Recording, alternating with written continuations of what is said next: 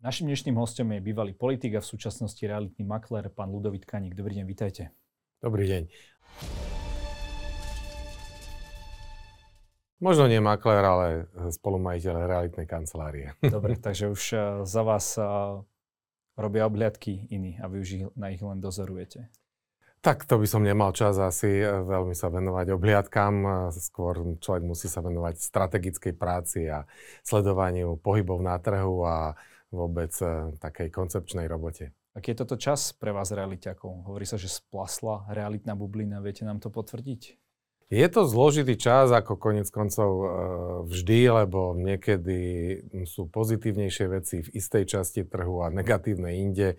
A stále je to nejaké, stále je to iné. E, realitné kancelárie majú neľahké obdobie, pretože musia sa vysporiadať s novými, eh, s novými trendami, najmä s digitalizáciou, eh, ktorá vlastne je obrovskou realitnou kanceláriou pre každého jedného, umožňuje otvorené dvere do realitného sveta. A ľudia si častokrát neuvedomujú, že nestačí dať inzerát a eh, nepredá sa to samo, respektíve v časoch veľmi hladných trhov, vtedy to možno funguje. A dnes práve prichádzame, alebo sme prišli e, do situácie, kedy trh veľmi ochladol, e, tak ako sa e, znížil, znížila dostupnosť peňazí z hypotekárnych úverov, ako dražejú peniaze, ako sa čoraz ťažšie dá dostať k úverom, tak samozrejme logicky klesá dopyt po voľných nehnuteľnostiach, najmä rezidenčného charakteru, takže nám ochladzuje zároveň trh, e, stagnujú ceny a ten vývoj bude ovplyvnený týmto, hlavne týmto efektom. Je to trošku taký paradox, že čím sú lacnejšie peniaze, alebo respektíve úvery, tým sú drahšie nehnuteľnosti? Nie je to paradox, je to ekonomická zákonitosť, pretože rastie dopyt. A keď rastie dopyt, to znamená, ľudia majú, e, ľahko sa dostanú k peniazom, to znamená, ľahko si vedia kúpiť nehnuteľnosť. E, peniaze sú lacné, takže majú väčšiu chuť kupovať nehnuteľnosti. E, peniaze vedia, alebo úvery na bývanie vedia získať aj ľudia s nižšími príjmami a to samozrejme zvyšuje dopyt. Keďže najmä na Slovensku a špeciálne v Bratislave je vysoký nedostatok hotových bytov, vytvára to tlak e, na, e, tieto, na túto ponuku a kupujúci sa predbiehajú, ponúkajú viac eh, majiteľom, ktorí predávajú a tí to využívajú. Keď je veľký dopyt, rastie cena. Len to už bolo, nie? Že sa, že sa takto predháňali. Ešte sa takéto niečo deje. V Bratislave možno ešte niekedy áno, ale v ostatných častiach Slovenska. Myslím, že už ani v Bratislave, tak ako som na začiatku povedal, naozaj eh, trh veľmi ochladol. Práve z dôvodu týchto vecí, ktoré som spomínal. Takže už pred koncom roka Um, už uh, s nástupom jesene tie známky boli veľmi silné a s blížiacou sa zimou to bolo už absolútne zjavné, že ceny prestali rásť, začali stagnovali a začali aj klesať. Začali klesať, nedá sa ale očakávať, že by tu došlo k nejakému veľkému alebo dramatickému poklesu cien, to by som určite nikomu nesľuboval. E, tie ponukové ceny skôr mm, stagnujú a dochádza k poklesom cien už potom pri komunikácii a vyjednávaní o konkrétnej kúpe, keď sa stretne predávajúci a kupujúci a dochádza ku klasickému dohadovaniu ceny, čo už nie je e, viditeľné mimo tých zúčastnených strán. A tam dnes e, je možné dosiahnuť zľavu oproti tej cene, ktorá je ponúkaná v inzerátoch aj na úrovni 20 Takže teraz treba kupovať? Uh, teraz treba hľadať. Uh, má veľkú výhodu ten, ktorý tie peniaze má, alebo úver, to je jedno, či ich má uh, Nejaký garantovaný ešte s tým nízkym, s tým nízkym úrokom?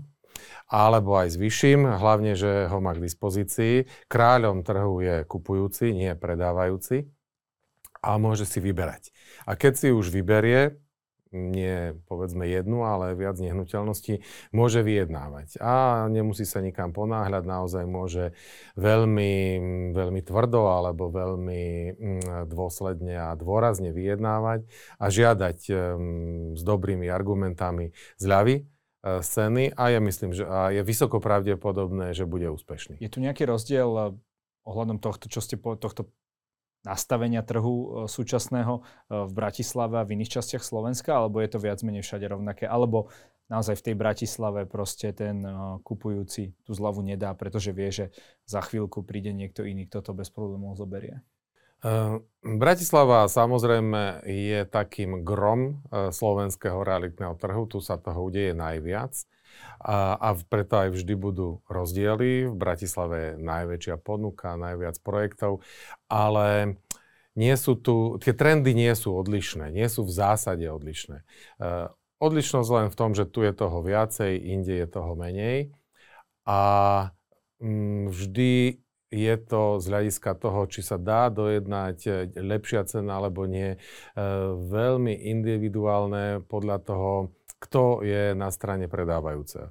Či je to mm, developer, ktorý mm, potrebuje tie veci predať, lebo tiež má nejaké svoje financovanie a e, už je v sklze, jeho plány e, už nezodpovedajú tomu, čo pôvodne e, zamýšľal, alebo je to silná spoločnosť, ktorá si môže povedať, že bude kľudne pol roka čakať a že stiahne z predaja byty a e, radšej podrží e, nepredané byty, alebo je to úplne individuálny e, majiteľ, nehnuteľnosti, možno staršieho, nie nového bytu, ale e, staršieho bytu, e, ktorého jednoducho sa rozhodol predať a chce ho predať. Keď si zoberieme tie okolné metropoly, e, Viedeň, Praha, Budapešť, ako sme na tom v porovnaní s nimi? Pretože tie platy uh, asi budú nižšie, alebo určite nižšie. Uh, keď porovnáte tú cenu tých nehnuteľností a tie naše platy, sme na tom naozaj najhoršie z, z týchto uh, Teraz sa častokrát hovorí o Dubaji, že, že byt v Dubaji sa dá kúpiť za tie peniaze ako v Bratislave? Bratislava je relatívne drahá a keď to zoberieme v porovnaní s kúpnou silou a s platmi, tak naozaj drahá je. A je to opäť dané hlavne tým, že je nedostatok ponuky.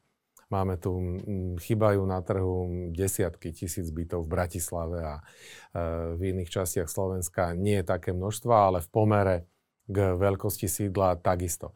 Je to dané najmä zlou legislatívou, veľmi zdlhavým procesom získavania povolení, obrovskou byrokraciou, e, negatívnym postojom samozpráv k rozvojovým projektom, zámerom, aj e, kvôli tomu, že z developerov uh, média spravili nejakých zlých, uh, zlých ľudí, ktorí sa snažia vyžmýkať uh, z ľudí peniaze a zničiť kolorit miest. Tak možno a pritom... to, to, to býva v momente, keď napríklad zničia napríklad nejakú, alebo asanujú nejakú kultúrnu pamiatku, dajme tomu, alebo nie, niečo charakteristické, čo v tej Určite sa vytváralo. aj takéto veci e, udiali, a, alebo sa udiať môžu, ale na to sú kompetentné úrady, aby e, sa starali o tieto pamiatky a včas a rýchlo vydávali stanoviska, ktoré hovoria, čo sa tam môže, čo sa tam nemôže. Ale chcel som poukázať na to, že keby sme nemali množstvo súkromných developerov a súkromných spoločností.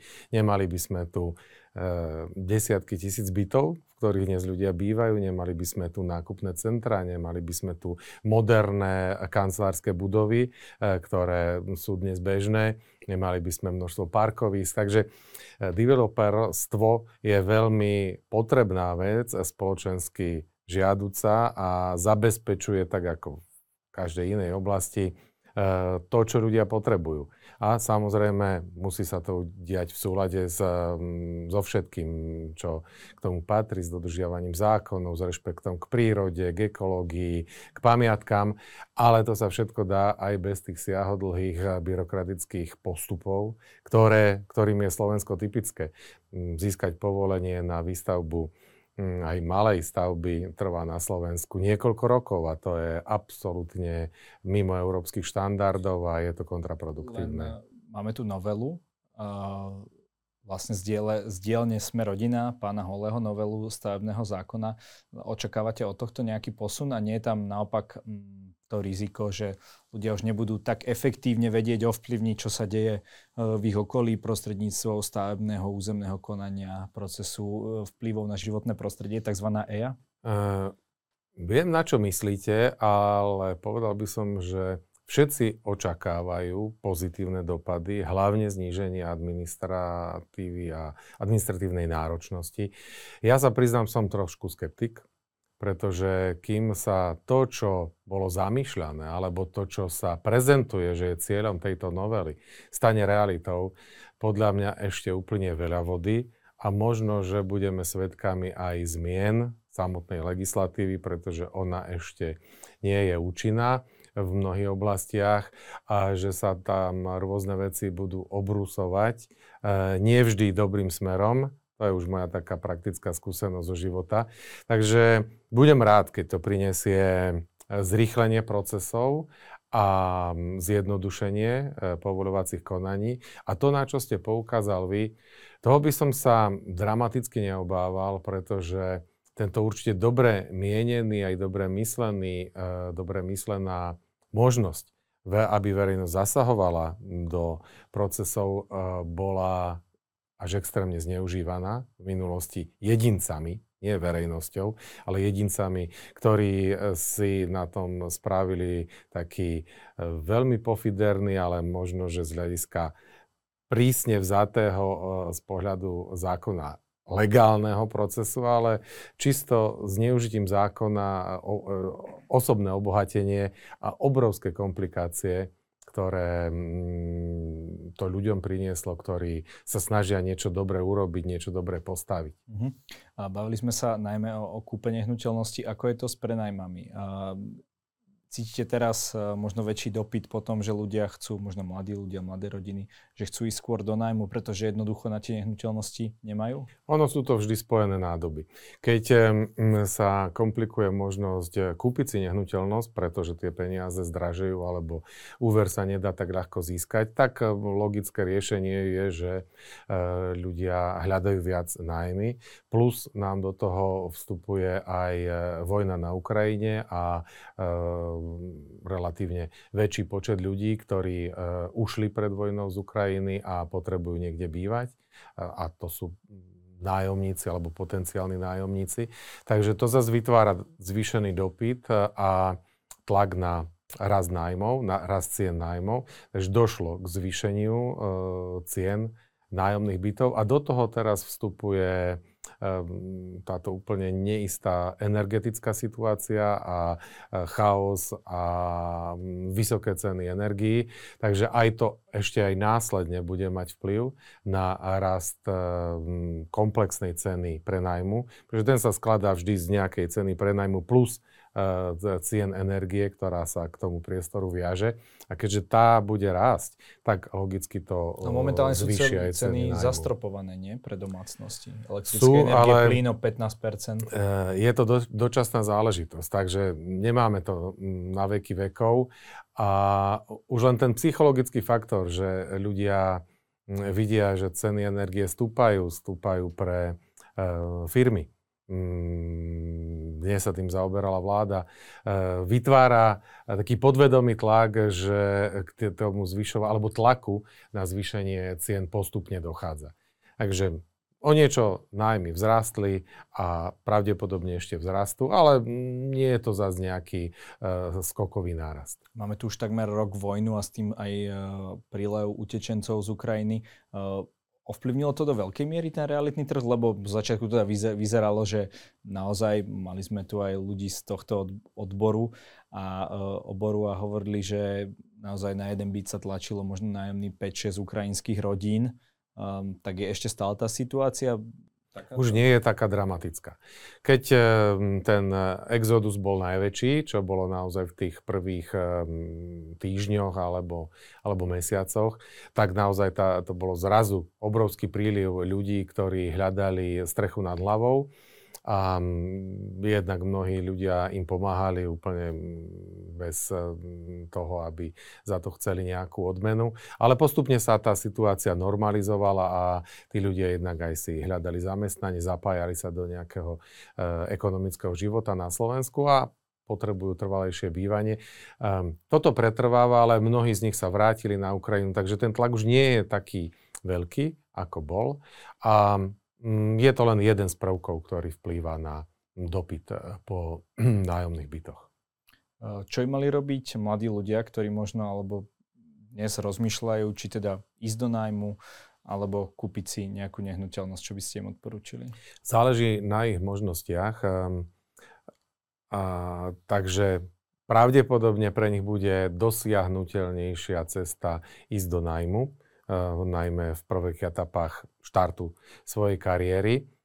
A, ale pokiaľ niekto uh, bude mať dostatok možností zabezpečiť si financovanie aj vlastného bývania, stále je to ešte ekonomicky akceptovateľné riešenie. Uvidíme, kam sa pohnú úroky, ale už dnes sú vyše 4%, už klepe na dvere 5-percentnej hranici pri hypotekárnom financovaní a to už dosť e, samozrejme ovplyvňuje tú konečnú výšku a je pravdepodobné, že to bude rásť. Takže tam sa ukáže, kde to je ešte zvládnutelné pre mladú rodinu, mladého človeka, ktorý má nejaký príjem. Ale čo by mohlo priniesť veľkú zmenu v dostupnosti nájomného bývania je E, rozbehnutie rozsiahlej výstavby nájomných bytov. Neverím celkom e, tým víziám, či už pána Kolára alebo Holého, že tie filmy bytov. jednak počtom a jednak ani tou nízkou cenou, ktorú oni sľubujú ľuďom, e, lebo tá cena musí byť aj pri takomto type nájomného bývania, musí to byť slušný byt, nemôže to byť geta a tie sa musia z nájmu musia dokázať zabezpečiť svoju údržbu, byty aj nejaký primeraný zisk pre správcu. Takže tie ceny určite budú vyššie, možno blízke súčasným, súčasným cenám, ktoré sú na trhu. Ale práve tým, že tých bytov bude veľa, e, to spôsobí, že e, cena nájomného bývania sa bude udržiavať na primerane nízkej úrovni že nebude vysoká, ale nebude ani tak nízka, aby tie e, nejakými regulačnými zásahmi, aby tie nehnuteľnosti schátrali, aby sa naozaj neskôr premenili na nejaké vybývané geta. To by nikto nechcel. Je možné, že s, e, s tým postupom zhoršujúcej sa ekonomickej situácie začne byť viac tých bytov voľných prosto preto, lebo tí ľudia ich nebudú schopní splácať, že mali úplne nejako inak nastavené tie úroky. Či ten č- mladý človek nemá, dajme tomu, prečkať nejaké obdobie, povedzme pol roka, rok v najmä a, a potom možno, že kúpiť nejakú nehnuteľnosť o dosť lacnejšie. Určite je dobré, aby e, človek, keď už chce kupovať nehnuteľnosť, veď to je veľká investícia a na roky, pokiaľ ju financuje z úveru, čo je 99% ľudí, e, ho to zaťaží, aby mal dobre zabezpečený príjem a dobre už zabezpečnú svoju pozíciu na zabezpečenie príjmu Takže nájomné bývanie je úplne prirodzená štartovná pozícia a môže trvať aj mm, relatívne viac rokov. Není na tom nič dehonestujúce. E, v celej Európe a v celom svete je nájomné bývanie široko využívaná možnosť aj pre cel, celý život e, rodín a ľudí. Mm, treba len, aby tých nájomných bytov bolo dostatok, aby to boli celé domy, ktoré sa využívajú na formu nájomného bývania. A ten trh tu zatiaľ nemáme pre legislatívne obmedzenia a pritom to z môjho pohľadu je až tak zložité, aby sa aj takýto trh dal vytvoriť a rozbehnúť. Len otázka je, či, či tie ceny nehnuteľnosti aj budú možno klesať e, z tých dôvodov, aké som uviedol. Um, Mm, nedá sa očakávať nejaké dramatické poklesy. E, stúpajú ceny stavebného materiálu, stúpa cena práce, e, stúpa cena energii, takže mm, to, čo sa meter štvorcový e, sa dal postaviť za istú sumu pred rokom a dnes je to mm, možno už o 30% drahšie a pokiaľ ten trend týmto smerom E, pôjde inflácia, pokiaľ sa ju nepodarí skrotiť, tak tie náklady na výstavbu vzrastú a to sa premietne potom aj do predajnej ceny bytov.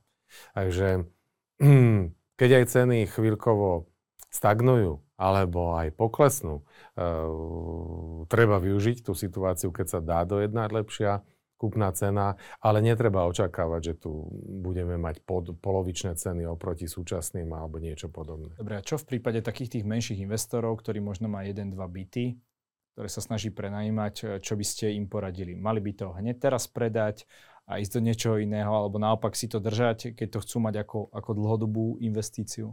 No jednoznačne by som teraz odporúčal prenajímať a nepredávať, pretože tie ceny síce sú na vysokej úrovni, ale pokiaľ nepotrebuje ten majiteľ bytu peniaze na niečo konkrétne, do čoho potrebuje investovať, tak aj vzhľadom na vysokú infláciu, keď ich bude mať na účte, tak sa mu tie peniaze budú znehodnocovať, keď ich má uložené v nehnuteľnosti, ktorá je navyše prenajatá a tým pádom mu prináša profit. E, v podobe nájomného, pravidelného nájomného, tak je to určite dobrá investícia, dlhodobá investícia a mm, odporúčal by som skôr držať a prípadne prikúpiť ďalšiu, až je taká možnosť. My Slováci sme zvyknutí nahrádzať e, tým realitným trhom ten akciový, aký je bežný možno, že na západe, že takto si ľudia sporia na nejakú tú, nejaký ten dôchodok alebo rentu v budúcnosti. Vy na toto máte aký pohľad? Ako by mal človek diverzifikovať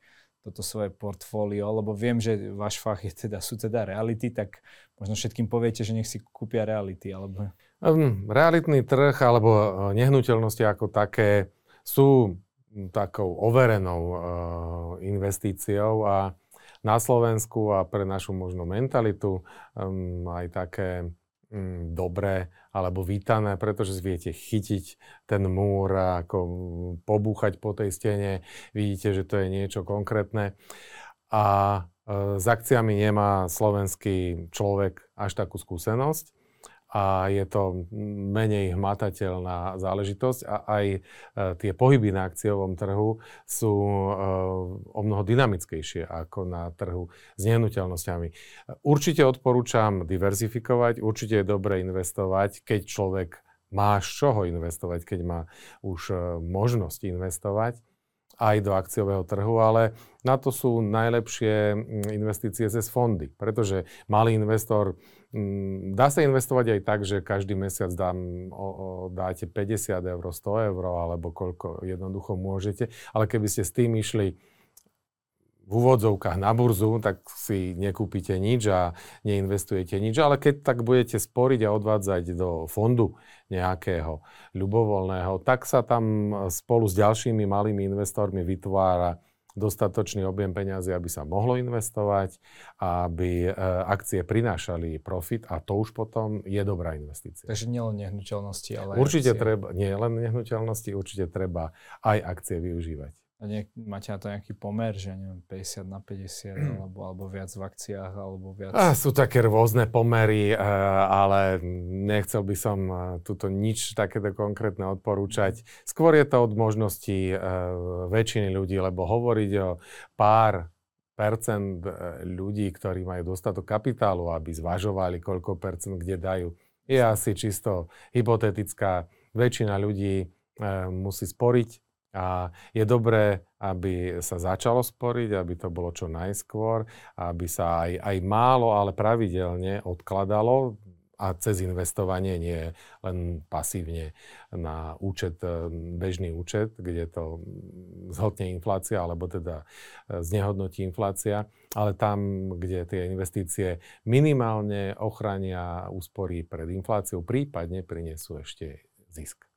Ďalším spôsobom, ako sa zabezpečiť možno na starobu, je druhý pilier, pri ktorom ste boli, keď sa, keď sa zakladal. No a čo to vlastne je, keď nám to môžete Druhý pilier je práve to investovanie pre naozaj širokú populáciu, pre všetkých, ktorí pracujú do akciového trhu. Bez e, potreby rozumieť akciovému trhu, mať nejaké špeciálne finančné vzdelanie, tým, že e, z časti prostriedkov, ktoré by inak išli do sociálnej poisťovne a vyplatili by sa na dôchodky existujúcim dôchodcom, sa e, isté, isté percento odvedie na váš osobný účet, stáva sa v tej chvíli vašim osobným vlastníctvom, takže dostávate navyše k svojmu príjmu, ktorý zarábate, ešte ďalšie peniaze, ktoré by ste inak nedostali aj keď sa k tým peniazom dostanete až e, v čase odchodu do dôchodku, ale tie peniaze za vás pracujú v, vo fondoch, e, v dôchodkových správcovských spoločnostiach, ktoré investujú na akciovom trhu a e, tým pádom rozmnožujú váš majetok a prichádzate vďaka tomu, prichádzate do dôchodku bohači, ako keby ste v tom druhom pilieri neboli. Nastali ale v tomto systéme nejaké zmeny. Jednou z nich je napríklad to, že po nejakom dátume už teda budete automaticky zaradení ako novopracujúci, ale momentálne je to, bolo to tak, že do 35 rokov ste mali teda možnosť e, vstúpiť do tohto systému, teraz budete mať uh, už od 40, 40 rokov, no a automaticky aj tým ľuďom, ktorí tam sú, sa budú presúvať, tam sú nejaké tri typy fondov, akciové, indexové, dlhopisové, z tých dlhopisových, z tých menej výnosných do tých uh, akciových, takže pozitívne zmeny. No, musíme si najprv vysvetliť, že prečo vlastne k tomuto došlo. Tu časť tých zmien je len návratom k tomu, čo som ja zaviedol úplne na začiatku do tohto systému a potom sa od nich upustilo cez rôzne e, zlé, hlúpe a škodlivé deformácie, ktoré e, Ficové vlády e, v snahe zničiť tento systém vykonávali. Takže ten povinný vstup alebo automatický vstup e, ľudí, ktorí začínajú pracovať, bol od samého počiatku súčasťou tohto systému, lebo je úplne prirodzené, že mladý človek ešte nepremýšľa nad tým, čo bude o 40 rokov a ani nemusí rozmýšľať o tom, že či nejaký druhý a aký pilier existuje. Takže sa zaradí do tohto systému automaticky a už peniaze začínajú v jeho prospech pracovať. Um, jednou z najhorších, alebo nie jednou, najhoršou negatívnou zmenou, ktorú uh, Ficové vlády, jedna z Ficových vlád spravila, bola, že presunula väčšina ľudí do tzv. garantovaných fondov, pod pláštikom, že tam budú peniaze v bezpečí. Výsledkom je, že ľudia prišli o obrovské množstvo peňazí, pretože v garantovaných fondoch samozrejme tie peniaze nie sú investované do výnosných akciových investícií, ale do vládnych dlhopisov, ktoré majú veľmi nízky výnos. A, takže... A prečo to ten Fico spravil? Prečo? Poviem to úplne e, nediplomaticky a úplne otvorene. E, z čistej nenávisti k tomu systému. On ho chcel zničiť od samého počiatku, jednak nechcel, aby vôbec vznikol. Mnohokrát sa pokúšal ľudí úplne uh, až uh, kriminálne uh, z hľadiska šírenia poplašnej správy, to je trestný čin, tvrdiť, že tam už nič není, všetko je vykradnuté, tie peniaze neexistujú a iné hlúposti, prinútiť ľudí, aby opustili tento systém, aby mu uverili. Ľudia však nie sú hlúpi a keď vidia, že im na účet prichádzajú peniaze, ktoré by inak nemali, a nemusia za to dať ani cent z vlastných disponibilných príjmov, tak mm, len málo ľudí e, sa nechalo mm, poblázniť takouto demagógiou. No a keď sa mu to nedarilo takýmto spôsobom, tak aspoň sa rozhodol, že urobí tomu systému zle, že znehodnotí e, časť tých peňazí, e, potrestá tých ľudí za to, že v tom druhom pilieri sú. A tak povediať spočítal s tým, že časom sa to prejaví, v čom mal pravdu, že tie peniaze budú prinášať menší výnos, ako ľudia očakávali a že si už nebudú pamätať, že to spôsobila Ficová e, politika a zlá novela, ktorú presadil, ale že vyhodnotia, že ten samotný systém je zlý a že ho budú chcieť opustiť. Takže e, keď to premostím, e, túto do neba volajúcu škodlivú negatívnu zmenu, o ktorej všetci odborníci dávno vedia, aj verejnosť, ktorá sa tomu trošku venuje, bolo treba odstrániť okamžite, ako to bolo možné. A je veľkou chybou súčasnej alebo bývalej vlády, e, v demisii v súčasnosti, e, že tak dlho jej trvalo, kým prijala túto novelu a že až teraz v máji sa začne s nápravou tohto naozaj e, zločinu ekonomického, pretože tí ľudia, ktorí takto boli presunutí a a pasívne tam v tých e, garantovaných fondoch sú, prišli o milióny eur, ktoré by na tých účtoch boli naviac oproti súčasnému stavu. Ale dobre, deje sa tak, to je už akože fajn, že sa tak stalo.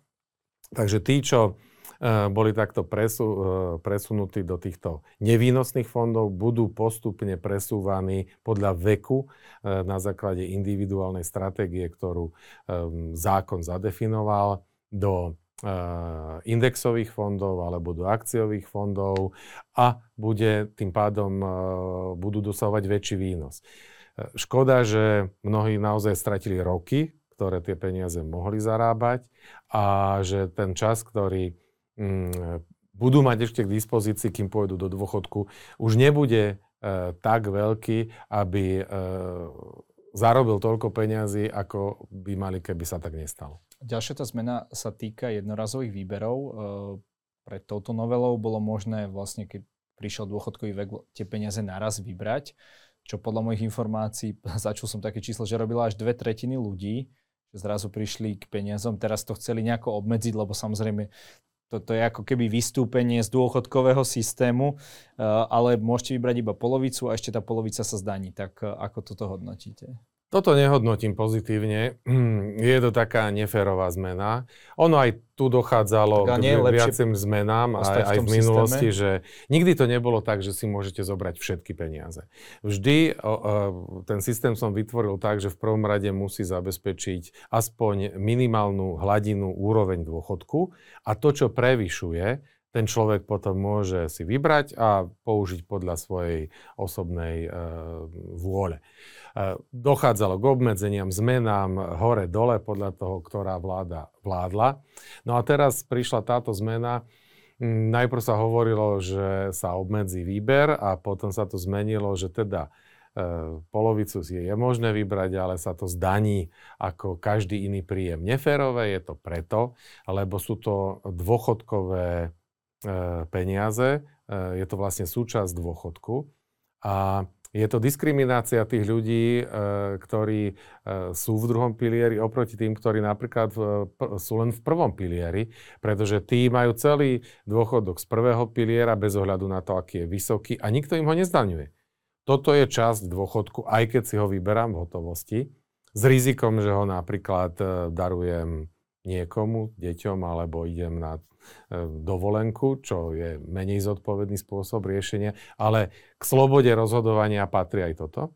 Ale nemôžeme, alebo nie je správne e, tieto peniaze zdaniť, keď iným zdanené nie sú. Že ja tam vidím porušenie e, nediskriminácie a možno aj námet pre ústavný súd, až by sa toho niekto ujal.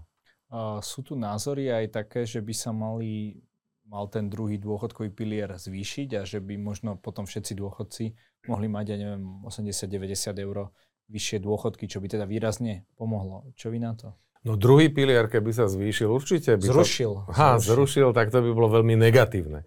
Pretože by sme sa vrátili Ale pri eh, všetk, plošne do by sa praveku, tie, tak zvýšili povediac. tie dôchodky. Nie, to je, to je hoax. Nič také by sa nestalo. To by bola jednorázová zmena, že, že zrazu by sociálna poisťovňa mala ako keby viac príjmov, pretože by už nešli peniaze na účty ľuďom, ale ona by ich minula. Okamžite by ich minula a vyplatila by ich súčasným dôchodcom, ale nevyplatila by ich viac, ako zákon predpisuje. Zákon určuje, aký je vysoký dôchodok. Nie je to, či má e, deficit sociálna poisťovňa alebo prebytok vo svojom e, rozpočte. Takže to je úplný nezmysel a nepochopenie tých, čo to tvrdia. Toto by na výšku dôchodkov nemalo žiaden vplyv uh, súčasných, ale negatívny by, vplyv by to malo na budúce dôchodky, pretože tým, ako sa mení demografia, preto vlastne vznikol druhý pilier, uh, sociálna poisťovňa dlhodobo nebude vládať financovať e, dôchodcov. Už dnes je deficitná a tým, ako e, sa dožívame dlhšie a dlhšieho veku, to znamená množina dôchodcov sa zväčšuje a množina tých, ktorí pracuje voči tým dôchodcom je menšia. Takže za pár rokov na jedného dôchodcu alebo na jedného pracujúceho budú pripadať dvaja, traja dôchodcovia, čo je neufinancovateľné. A tam hrozí, že sa bude musieť škrtať s dôchodkou. Preto vznikol druhý pilier, aby zobral na seba časť bremena, ktorú má dnes sociálna poisťovňa, aby odľahčil sociálnu poisťovňu a pomohol si tým, že tie peniaze rozmnoží cez investovanie na finančných trhoch, zarobí pre ľudí, ktorí tam tie peniaze majú a oni si za tie peniaze kúpia slušné dôchodky. A tak sa e, dostanú k vyšším dôchodkom, ako keby zostal uh, len ten systém, ktorý tu je. Všade, kde tak neurobili, musia neustále zvyšovať dôchodkový vek, neustále siahať na dôchod, na nároky dôchodcov, okresávať dôchodky. A touto cestou sme nechceli ísť, ani zatiaľ nemusíme ísť práve vďaka druhému pilieru. Uh nejakú komplexnú reformu tu zatiaľ nemáme dôchodkového systému. Hovorí sa o tom, že teda e, napríklad deti by mohli platiť alebo dávať časť tých odvodov e, svojim rodičom.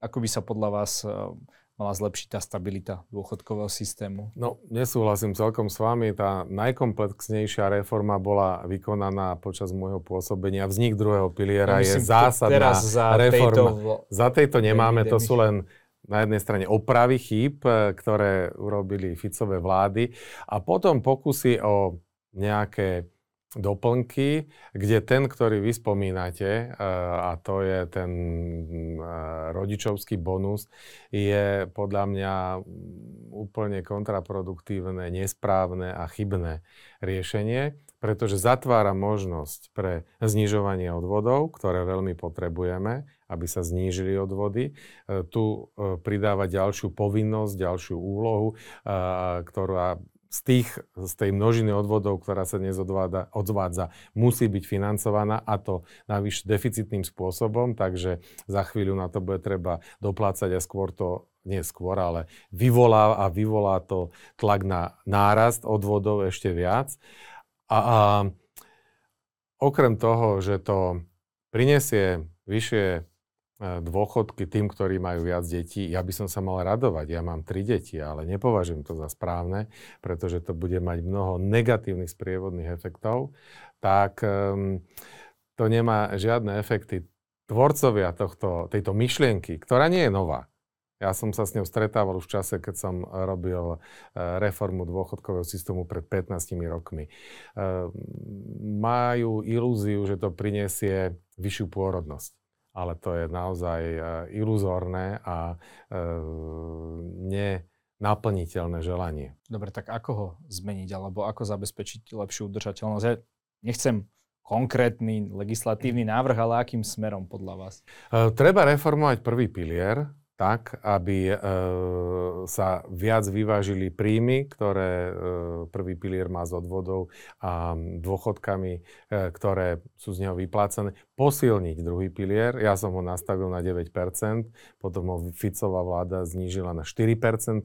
To bolo 9 a 9, teda z tých 18 áno, áno, percent, ktorý dávame z hrubej mzdy na odvody. A potom sa mi ešte podarilo, chvála Bohu, presadiť e, e, ako opozičný poslanec pozmenujúci návrh po ťažkom boji s vládnou vtedajšou koalíciou, aby sa zvyšovalo postupne druhý pilier až na úroveň 6% Teraz negatívnym prvkom tejto novely je, že sa zmrazilo navyšovanie nárastu tohto mm, odvodu na osobné účty ľudí. Každým rokom to stúpalo o 4%, teraz sa to zmrazilo na jeden rok. No Boh vie, či na ďalší rok nepríde nejaký poslanec s tým, že zmrazme to ešte ďalej. Toto je veľmi populárne, e, predlžovať zmrazovania. A to sú zasa peniaze, o ktoré sú oberaní občania pretože tie peniaze by prišli na ich osobné účty, do ich osobného vlastníctva. Takto zostávajú e, v kase sociálnej poisťovne a len plátajú jej diery a neefektívnosť a zastaralosť toho prvopilierového systému. Čiže reformovať prvý pilier? Predovšetkým prvý pilier. Tam je e, kameň úrazu, tam je problém dôchodku a jeho udržateľnosti ten, na ten sa treba zamerať. Len ako? Keď, tie, keď hovoríte, že nechcete vyššie odvody, tie peniaze nevyčarujete, tých uh, pracujúcich bude uh, menej v pomere, v pomere k dôchodcom? To je veľmi dobrá, ťažká otázka, ale má odpoveď. Eh, musíme spojiť eh, s reformou odvodového systému aj daňový systém.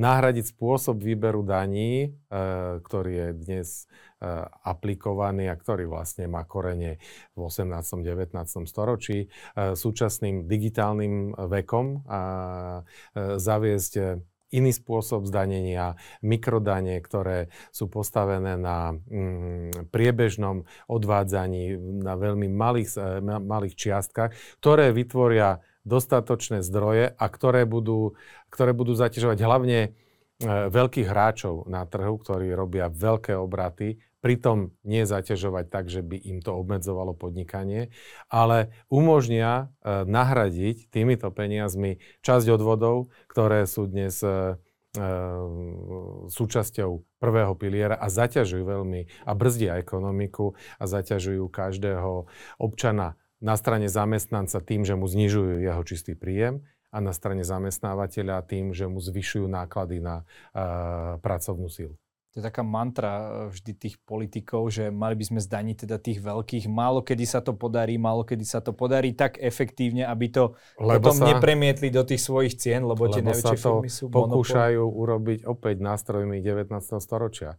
Nemôžete povedať, že no tak táto, e, tento sektor je úspešný banky alebo čo viem, poisťovne, tak im dáme 40% daň. To je komunizmus, socializmus, 19. storočie, nefunguje to absolútne e, slepá ulička, ale môžete zaviesť e, tzv. smart tax, kde napríklad z každého obratu e, každý e, ka, každá operácia, ktorá bude vykonaná bezhotovostnou, veľmi vzdialene podobné. Každá finančná operácia napríklad bude z nej bude odvedené 0,1% napríklad. To už by zabezpečilo miliardu e, z hľadiska toho, čo sa na Slovensku udeje skúmam to už niekoľko rokov, takže viem, že to tak je. A tieto peniaze potom použiť e, tak, ako som hovoril. Čiže v malých sumách, aby si to, to akože ľudia nevšimli, alebo aby, ako to... aby sme, ľudia by si to vôbec e, nevšimli, ani by ich to nezaťažilo, lebo aby sme dobre tomu rozumeli a diváci, aby tomu dobre rozumeli, všetci platíme kreditnými kartami a platobnými kartami. A pri každej tej transakcii, z tej transakcii sa strhne istá čiastka, niekedy 1%, 1,5%, niekedy až 2% podľa toho, aká spoločnosť to je, ktorá ide ako poplatok eh, spoločnosti, ktorá prevádzkuje tento systém. Aj banke napríklad, Aj keď banke. má nejaký terminál. A hovoríme o 1-2%. Keby takýmto istým systémom sa strhla len desatina percenta a použila na tieto záležitosti, nikto by si to z občanov nemohol všimnúť, pretože on nezaplatí viac. Len ten, kto predáva tovar, dostane o jednu desatinu menej. Dnes vďaka kartovým spoločnosťam dostáva o výrazne e, väčšiu sumu menej pri platbe, aj keď si dáte kávu alebo zaplatíte obed v reštaurácii a napriek tomu to nikomu z dotknutých subjektov nevadí. Že tento digitálny spôsob manažovania transakcií a, a daní treba zaviesť, uplatniť, e, zvážiť jeho rozsah a nahradiť tie staré formy zdaňovania, ktoré naozaj sú prežité. A toto bez toho, aby ste ukazovali na niekoho prstom a trestali ho za jeho ekonomickú aktivitu, prirodzeným spôsobom e, zoberie v konečnom dôsledku viac prostriedkov od tých veľkých hráčov, ako od um, malých, drobných živnostníkov a mhm. podnikateľov. Takže nečakať na to, ako, ako je to dnes, že e, všetky tie peniaze tým veľkým hráčom pošleme, necháme ich, potom ich necháme uh, si to zoptimalizovať, ideálne v nejakej takej krajine, ako je Írsko, kde sú tie dane nízke a potom nám vyplujú teda niečo málo aj, aj do toho systému. Na, na je úplne logické, že pri globalizovanej ekonomike, ktorá dnes globalizovaná je, keď zaťažíte vysokou daňou uh, veľkú spoločnosť, ktorá je medzinárodná, medzinárodného typu, no tak presunie svoje, e, alebo svoje finančné operácie, bude manažovať tak, aby ten zisk vytvorila v krajine, kde má lepšie E, daňové zaťaženie, Počkej, to alebo žiadne. nebude vedieť spraviť aj s týmito mikrotransakciami? To nevie, lebo to by sa nedalo technicky, pretože sa to e, realizuje pri každej jednej platbe.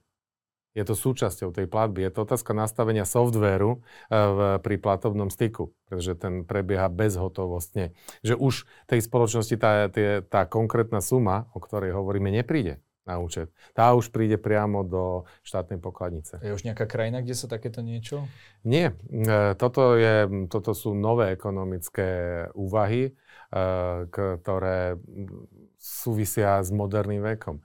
A nič nebráni tomu, aby Slovensko nečakalo um, niekoľko desiatok rokov, kým to bude bežné a za ten čas ekonomika chradla ale kľudne môže byť jedným z tých. Tak ako sme boli lídrom zavádzaní rovnej dane a veľmi to ekonomike mm, pomohlo, môžeme byť lídrom aj pri modernom zdaňovaní. Vidíte, teraz sa to rôzne mení. Napríklad na gastro je 10% na daň, po ktorej DPH. Uh, uh, tá DPH, uh, OK. okay.